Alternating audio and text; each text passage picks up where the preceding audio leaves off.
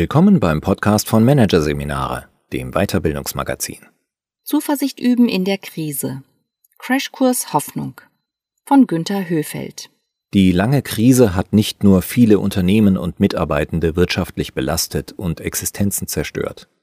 Sie hat auch vielen Menschen die Hoffnung genommen, dass sich bald etwas bessert oder dass sie selbst etwas tun können. Umso wichtiger ist es, den Glauben an die Zukunft und die innere Kraft wiederzufinden, vor allem für Führungskräfte. Kritische Ereignisse wie die Corona-Pandemie kosten nicht nur Kraft und Nerven. Sie führen uns auch die Vergänglichkeit des Menschen vor Augen und lösen damit tiefgreifende Ängste und Sorgen aus.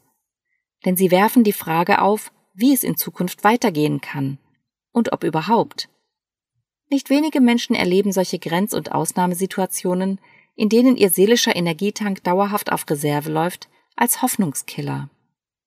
Wenn die Hoffnung verloren geht, ist das keine Kleinigkeit.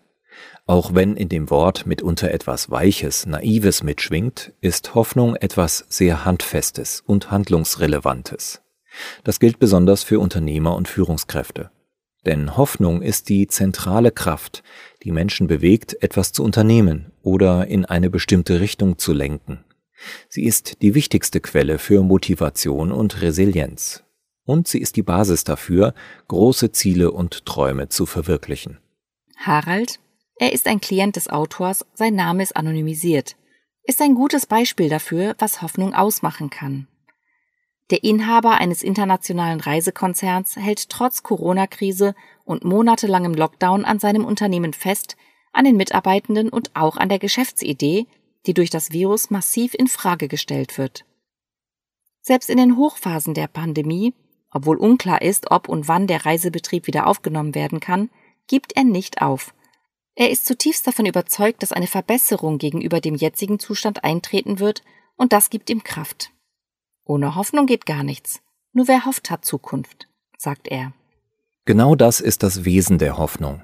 Die Idee, dass mit dem nächsten Tag, der nächsten Unternehmung Veränderungen zum Besseren stattfinden. Damit ist kein passives Warten auf Rettung gemeint. Für Harald ist Hoffnung immer an Eigeninitiative und Selbstbestimmung gekoppelt, daran, dass er etwas entscheiden, tun oder in die Wege leiten kann, was einen Unterschied bewirkt. Wenn Manager wie Harald sich also Hoffnung machen, dann ist das nichts Blumiges oder rosarot gefärbtes, sondern es ist der Grund, warum sie überhaupt handlungsfähig sind. Hoffnung wird so zur Voraussetzung für Veränderung, für Zukunft und für den eigenen Einfluss darauf. Entsprechend schwer wiegt es, wenn diese Hoffnung schwindet. Das haben viele Menschen in der Corona-Krise erfahren, während der belastenden Lockdowns oder allein schon aufgrund der Dauer der Belastung. Und obwohl das Ende der Pandemie derzeit absehbar erscheint, häufen sich noch immer die Beratungsanfragen dazu, weil die lange Krise vielen zu viel Kraft genommen hat, um einfach weitermachen zu können, als wäre nichts gewesen. Was auch die Gründe für den Verlust von Hoffnung sind, die Wirkung ist niederschmetternd. So auch für Klaus. Er ist ebenfalls ein Klient des Autors. Der plötzliche Tod seines langjährigen Geschäftspartners ist für den gestandenen CEO eines Pharmakonzerns ein schwerer Schicksalsschlag, der ihn hart trifft. Der Unternehmenslenker, der es gewohnt ist, Stärke zu zeigen und anderen zu sagen, wo es lang geht, ist auf einmal macht- und orientierungslos. Der Verlust eines geliebten Menschen gehört, wie auch Trennung oder Scheidung vom Partner und das Erleiden einer chronischen oder akuten Krankheit, zu den leidvollsten Erfahrungen, die Menschen machen können. Wie Klaus können viele Betroffene nach so einer tiefgreifenden Erschütterung nicht mehr zuversichtlich in die Zukunft schauen. Viele verlieren darüber hinaus das Vertrauen in andere Menschen und in sich selbst. Wer aber die Hoffnung aufgibt, gibt sich auf. Denn wer keine Chancen mehr sieht, aus einer Situation heil herauszukommen, wird auch keinen Versuch zur eigenen Rettung unternehmen. Die tatsächlichen Überlebenschancen spielen dann keine Rolle. Wenn sie nicht genutzt werden, verurteilt man sich selbst zum Untergang. Was also tun, wenn der wichtigste Antrieb verloren geht? Was bleibt, um aus der Resignation wieder herauszukommen? Wie finden Menschen den Glauben und den Willen, Zukunft gestalten zu können, wieder? An dieser Stelle sind vor allem zwei Dinge wichtig. Erstens, dass man Hoffnung wieder erlernen und üben kann. Und zweitens, dass gerade in der Erschütterung auch die Chance liegt, sich selbst intensiv zu erleben und dadurch zur eigenen inneren Kraft zu finden. Das Schlüsselwort in diesem Zusammenhang heißt posttraumatisches Wachstum. Dazu kommt es, wenn es gelingt, kritische Ereignisse zu verarbeiten, zu bewältigen und in die eigene Biografie zu integrieren. Im besten Fall führt das zu einer persönlichen Weiterentwicklung, die sich in einem tieferen Lebenssinn, besseren menschlichen Beziehungen, in einer verstärkten Spiritualität oder einer Rückbesinnung bzw. Neuausrichtung der eigenen Werte äußern kann. Aber wie kommt man dahin und was kann man selbst dafür tun? Selbsthilfe in Sachen Hoffnung beginnt am besten mit einem Blick darauf, was Hoffnung eigentlich ist bzw. wie sie wirkt. Hoffnung wird üblicherweise als Glaube an ein erwünschtes Ereignis in der Zukunft verstanden. In der Psychologie wird häufig noch genauer unterschieden zwischen der Hoffnung auf ein Ereignis oder Ziel und dem Glauben, dass dieses Ziel auch erreicht wird. Demnach kann man auf etwas hoffen, was man für unwahrscheinlich hält und daraus Motivation ziehen, selbst wenn man keinen Einfluss darauf hat. Nach dem Philosophen Ernst Bloch ist Hoffnung nicht die Gewissheit, dass eine spezifische Realität sicher eintreten wird, sondern vielmehr eine Art positiver Richtungsgeber. In allen Definitionen steht Hoffnung immer in engem Zusammenhang mit Menschen, Dingen oder Handlungen, die zum Hoffen veranlassen. Hoffen findet also nicht im luftleeren Raum statt. Vielmehr braucht es etwas innerhalb oder außerhalb von einem selbst, auf das sie sich richten kann. Dabei gibt es individuell und situativ große Unterschiede. Was die einen hoffen lässt, kann die anderen in ihrer Verzweiflung nicht erreichen. Was die Hoffnung bislang aufrechterhalten hat, kann durch kritische Erlebnisse hinfällig werden. Für Klaus etwa hat das Pharma-Business, das er sonst mit großer Energie und durchaus auch mit einer gewissen Gier verfolgt hat, keine Bedeutung mehr. Die Macht- und Gewinnmöglichkeiten interessieren ihn nicht länger. Alles erscheint ihm unnütz und zwecklos. Er braucht etwas anderes, auf das sich seine Hoffnung richten kann, aber er weiß nicht, was das sein könnte. Entscheidend für einen Crashkurs Hoffnung ist daher, sich die Bedingungen und Möglichkeiten bewusst zu machen, wie neue Zuversicht entstehen kann und herauszufinden, welche davon für einen selbst in Frage kommen. Dabei hat sich die Hoffnungsmatrix als hilfreich erwiesen, die auf Basis bisheriger Forschungsergebnisse und zahlreicher Coaching-Gespräche entstanden ist. Sie hilft Beratern wie Betroffenen, Hoffnung greifbar und besprechbar zu machen, die individuelle Hoffnungsstruktur zu reflektieren und das Spektrum an Lösungsmöglichkeiten zu erweitern. Die Matrix zeigt ein klassisches 2x2-Schema mit vier Quadranten, die für verschiedene Konstellationen stehen, die persönlichen Hoffnungspotenziale zu entwickeln. Sie werden durch die Pole Tun und Sein auf der vertikalen Achse sowie den Bezug auf das Selbst und auf andere auf der horizontalen Achse bestimmt. Daraus ergeben sich vier Quadranten, in die man sich oder andere verorten kann. Der erste Quadrant oben links kommt aus dem Selbst und ist auf aktives Tun ausgerichtet und steht für Enthusiasmus. Das Wort kommt von griechisch en und theos und meint in Gott. Es bedeutet, dass man mit Begeisterung und leidenschaftlich gerne tut, mit ganzem Herzen und nicht nur mit dem Verstand. In diesem Quadranten ist Haralds Hoffnung angesiedelt. Menschen wie er handeln gewissermaßen vom Geist erfüllt. Sie möchten nicht nur ein Ziel erreichen oder eine Aufgabe erledigen. Sie möchten Neues schaffen, Grenzen überwinden, Unbekanntes entdecken und sie erleben dabei das positive Gefühl einer freudigen Erregung, des Tatendrangs, der Hochstimmung. Ihr Handeln ist aus einer inneren Kraft gespeist. Umgekehrt können sie aus dem Handeln Hoffnung generieren. Klaus hingegen kann sein Leid nicht aus einer Leidenschaft heraus überwinden.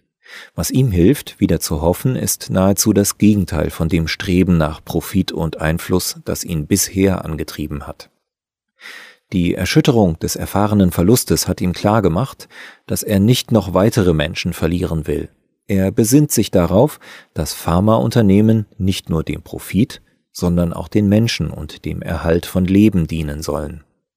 Er entdeckt seinen Altruismus, verändert seinen Führungsstil, wird großzügiger, wertschätzender, lockert enge Regeln und erhöht Gehälter und Boni. Er will anderen etwas Gutes tun, Und seine Hoffnung knüpft sich an die sinnvolle Aufgabe, anderen Menschen zu helfen. Klaus würde sich in dieser Matrix also in dem zweiten Feld oben rechts einordnen, das auch vom Tun geprägt ist, aber weniger aus einem inneren Drang herauskommt, als vielmehr auf andere gerichtet ist. Beim Altruismus geht es um das Anerkennen und das Wohlergehen des anderen, um das echte Interesse an ihm. Und es geht um eine Leistung für Einzelne oder die Gemeinschaft, ohne dafür eine unmittelbare Gegenleistung zu erwarten. Altruistische Führungskräfte helfen, wenn Hilfe nötig ist. Das heißt nicht, dass sie das Wohl der anderen über das eigene stellen müssen oder dass es verkehrt wäre, dabei auch an sich zu denken. Im Gegenteil, auf lange Sicht bereiten sich altruistisch Handelnde sogar die besten aller Belohnungen. Sie fühlen sich gut, weil sie etwas Gutes getan haben. So hoffnungs- und wertvoll die Erfahrung ist, wenn Menschen einem in schwierigen Situationen beistehen, so erfüllend ist es, selbst anderen Menschen helfen zu können. Die zwei Beispiele zeigen bereits, dass Hoffnung auf sehr unterschiedliche Weise entstehen kann und dass es mitunter eben nicht die gewohnte Methode ist, die den Weg zur Hoffnung weist. Damit ist es sinnvoll, sich mit der Matrix die verschiedenen Möglichkeiten vor Augen zu führen, von denen man vielleicht einige bisher nicht beachtet hat. Dabei helfen Fragen an sich selbst, zum Beispiel, was möchte ich verwirklichen oder was kann ich für andere tun? Oder auch, welche Werte sind für mich wesentlich? Man muss sich dabei nicht eindeutig für einen Quadranten entscheiden, vielmehr kann man sich gedanklich für jeden Quadranten auf einer Skala von 1 bis 10 einordnen, um ein differenzierteres Bild zu erhalten. Richtig oder falsch gibt es dabei nicht. Hoffnung kann sich aus allem ergeben, auf das sich die Hoffnung richten und an dem sie sich hochziehen kann. Das muss nicht unbedingt ein bestimmtes Handeln oder Wirken sein, wie das Beispiel von Petra, eine Klientin des Autors, anonymisiert, zeigt. Während Harald und Klaus auf unterschiedliche Weise tätig werden müssen, um der Hoffnungslosigkeit zu entgehen, hat die selbstständige Unternehmerin diese Option nicht, weil sie jeden Tatendrang verloren hat. Krisen können ein Nährboden für Resignation, Angst und Sorge sein. Und diese negativen Gefühle können die eigene Wahrnehmung trüben und die Annahme über die Welt färben. Petra erlebt genau das. Sie empfindet die Entwicklungen rund um Corona und die Auswirkungen auf ihr Geschäft als zutiefst besorgniserregend. Zwar kann Petra die Lage noch kontrollieren, die drohende Insolvenz vielleicht noch abwenden. Doch für ihre Zukunft sieht sie schwarz. Mehr noch, es entsteht in ihr zunehmend das Gefühl, alles ist zufällig und jede Anstrengung darum sinnlos. Ob noch eine Welle kommt, ob die Zeit zur Konsolidierung reicht, ob sich der Aufwand lohnt, das alles erfüllt sie mit lähmendem Zweifel. Sie fühlt sich machtlos und unfähig, irgendetwas zu verändern. Menschen in einer Situation wie Petra können also nicht auf eigenes Engagement bauen, um in kritischen Situationen wieder Halt zu finden. Dass sie trotzdem zur Hoffnung zurückfindet, verdankt sie vor allem einer Freundin und Kollegin, die ebenfalls sehr unter der Krise leidet. Dass es beiden ähnlich geht, bringt sie näher zusammen. Sie sind über das Leid verbunden, können darüber sprechen und helfen sich damit gegenseitig. Auf der Hoffnungsmatrix ist diese Hoffnungsquelle im dritten Quadranten unten rechts angesiedelt, der vom Sein und dem Fokus auf andere geprägt ist und für Verbundenheit steht. Hoffnung kann nämlich nicht nur aus Engagement und Verantwortung für sich und andere erwachsen, sondern auch durch Beziehungen, durch das Miteinander, durch das Verständnis von und die Nähe zu geliebten Personen.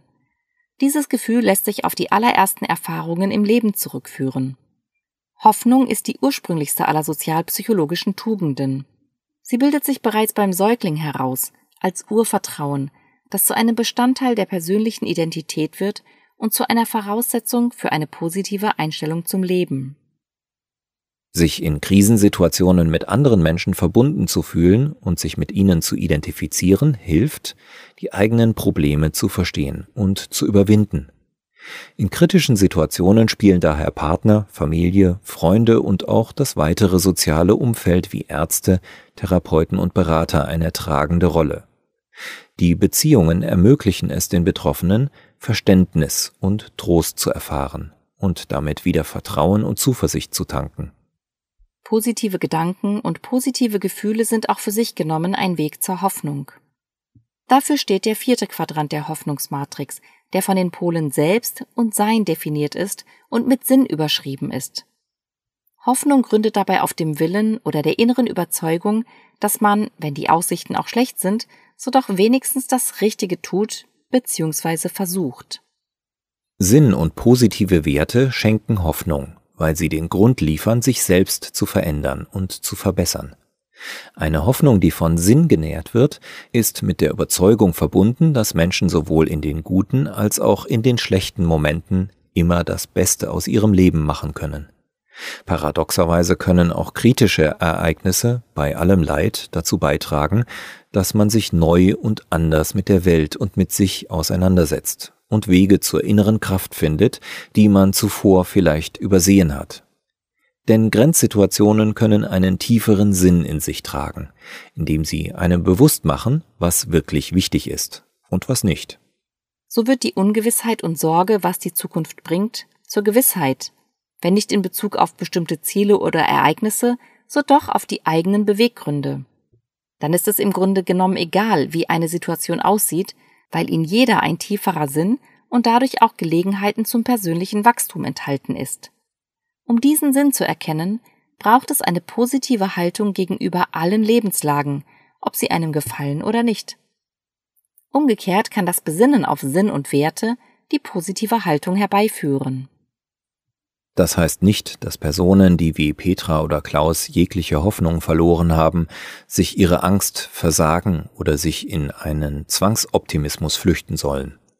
Angst ist zwar unangenehm und lähmend, sie hat aber eine positive Funktion, auch in der Hoffnungslosigkeit.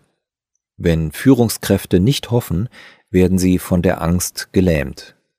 Aber wenn sie nur hoffen und die Gedanken an Gefahren unterdrücken, werden sie sich überschätzen sich nicht vorbereiten und daran scheitern. Beides gehört zusammen. Hoffen kann die Angst erträglich und Angst die Hoffnung sehend machen. Es geht also nicht zuletzt um die Sichtweise. Das Wissen, dass Angst und Hoffnung die zwei Seiten einer Medaille sind, kann helfen zu erkennen, dass kritische Ereignisse und ein sorgenvoller Blick in die Zukunft nicht das Ende allen Hoffens sein müssen. Sie können im Gegenteil sogar dazu beitragen, sich mit den eigenen Wünschen und Gefühlen auseinanderzusetzen und nach dem Sinn zu fragen, den Werten, die einem wichtig sind.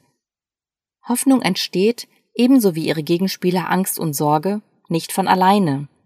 Sie ist an bestimmte Grundvoraussetzungen geknüpft. Was im Menschen Hoffnung entstehen lässt, ist individuell unterschiedlich. Der Möglichkeitsraum spannt sich über Arbeiten auf ein Ziel hin, über die Fürsorge für andere, über tiefe Beziehungen oder den Sinn, den man in Veränderungen oder sogar Krisen entdecken kann.